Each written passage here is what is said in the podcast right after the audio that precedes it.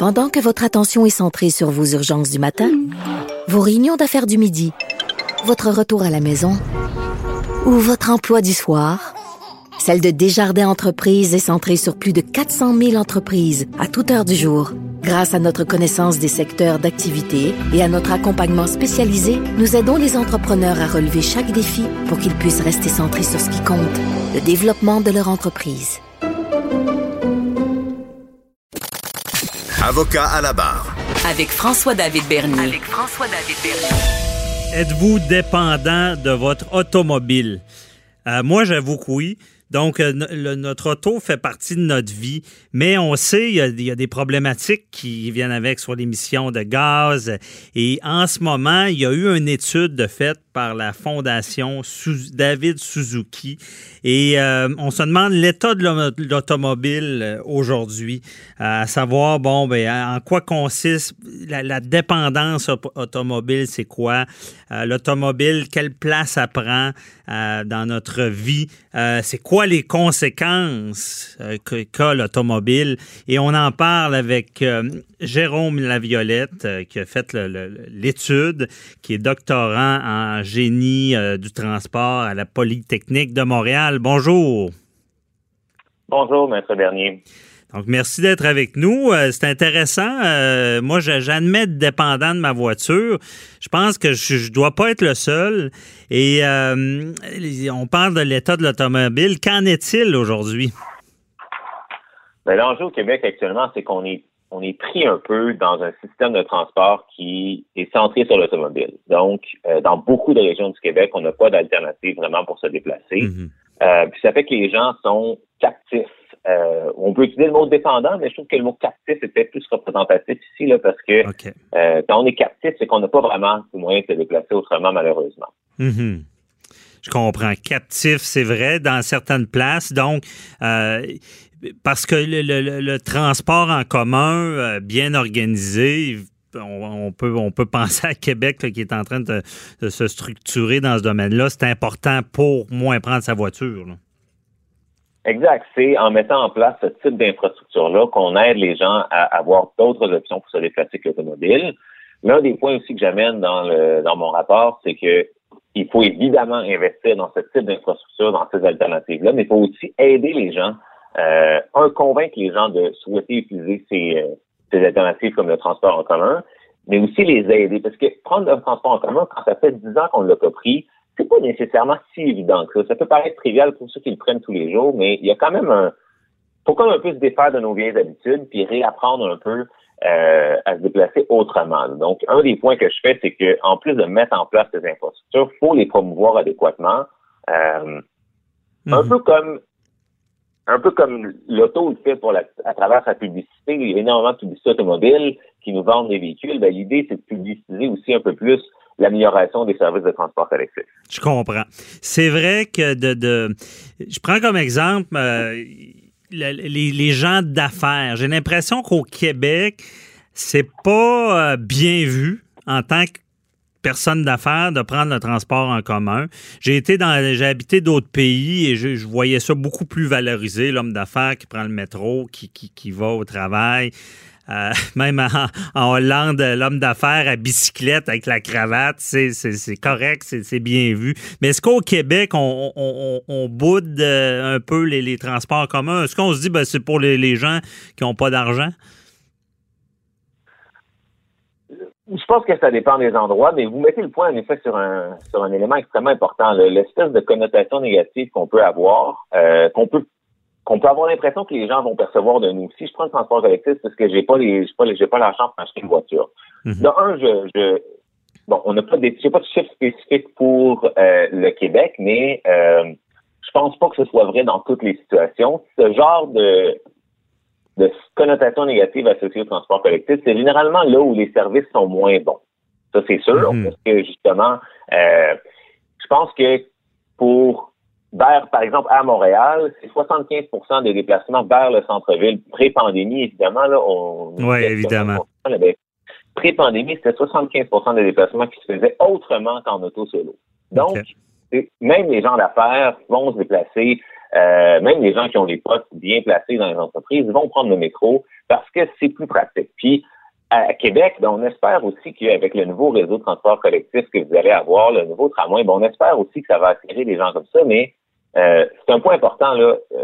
Il faut travailler à changer un peu cette connotation négative que le transport en commun peut avoir. Mm-hmm.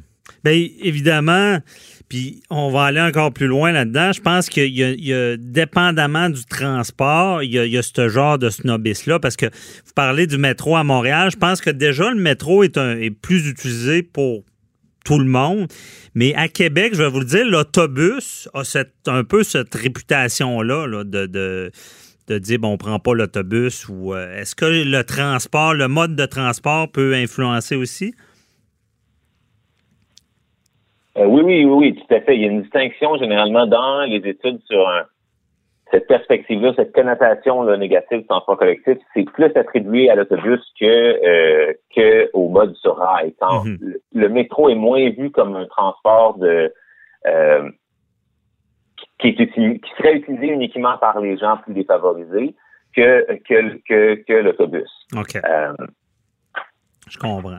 Même chose pour le tramway, et c'est pour ça que je pense que la Ville de Québec, en tout cas, ça fait partie des raisons, on espère que la Ville de Québec a été vers un système de tramway, c'est que ça a l'air un peu plus haut de gamme, finalement, comme transport collectif, donc on peut appeler à d'autres clientèles, là, que les gens qui prennent l'autobus avec ce type de transport-là. Mm-hmm. Et c'est vrai, à l'européenne, moi j'ai habité à Montpellier, puis il y avait un beau tram, là, tout le monde prenait le tram, c'était vraiment établi dans la société. De toute façon, ben, c'est ça.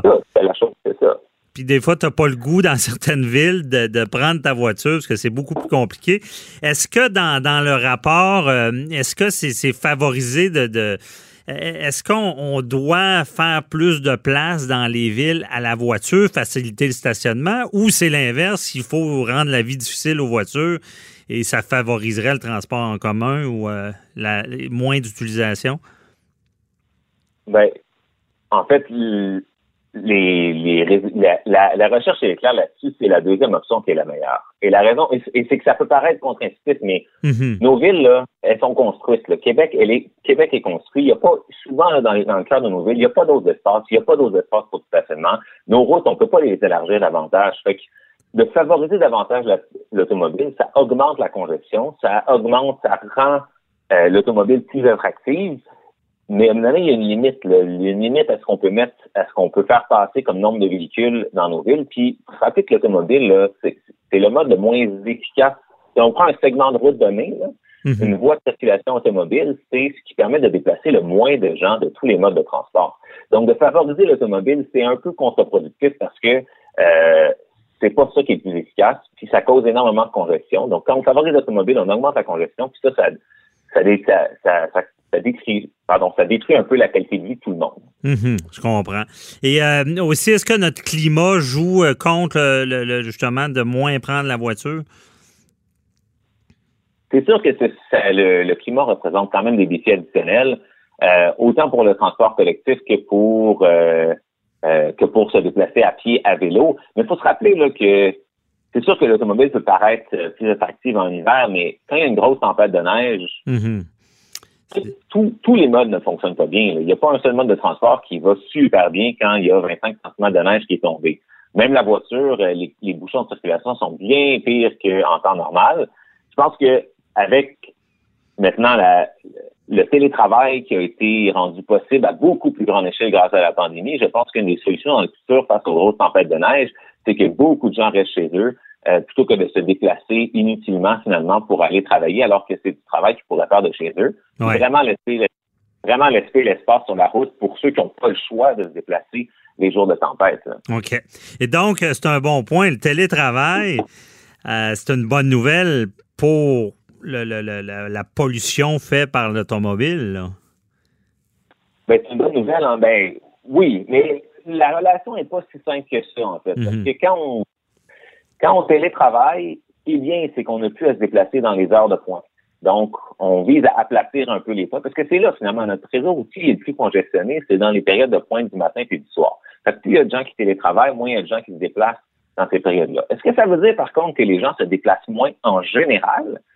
Il y a certaines études qui tentent de démontrer que les gens font d'autres déplacements à ce moment-là. Ah, ben, je vais pouvoir aller faire mon épicerie sur l'heure du midi, ou je vais pouvoir aller au gym à 2 heures d'après-midi. Donc, c'est des exemples comme ça, là, mais finalement, les gens font d'autres déplacements. Okay. Puis, à la fin de la semaine, ils ont peut-être fait autant de kilomètres qu'avant. C'est juste qu'ils n'ont pas le fait aux mêmes heures. Je comprends. Monsieur Laviolette, est-ce que la voiture électrique, c'est la solution? Ça fait partie des solutions, mais c'est pas la solution ultime. C'est sûr que pour ceux qui n'ont pas vraiment d'alternative à l'automobile, ben c'est là que la voiture électrique devient pertinente. Mais comment je peux dire ça? C'est un peu la troisième étape dans l'échelle des solutions. La première étape, c'est de tenter de réduire le nombre de déplacements motorisé. La deuxième étape, c'est de transférer le plus de déplacements de l'auto solo vers les modes actifs, le vélo, la marche ou le transport collectif. Puis la troisième étape, c'est si on peut pas faire ça, ben c'est là que l'auto électrique devient intéressante. Mais il faut pas mettre ça comme première solution parce que l'auto électrique règle pas les enjeux de congestion, puis règle pas plein d'autres enjeux liés à l'automobile. Là. Je comprends. Non, bien dit, bien résumé. Il ne nous reste pas beaucoup de temps, mais je voulais savoir, certains disent, je vais finir avec l'auto électrique, disent l'auto électrique, finalement, ça pollue plus qu'une voiture normale parce que, bon, la fabrication, les pièces, est-ce que c'est vrai ça ou c'est un mythe? Je dois vous avouer que même moi, là, qui est un expert en transport, je m'y perds un peu là, dans toutes les études les plus récentes par rapport à ça. Okay.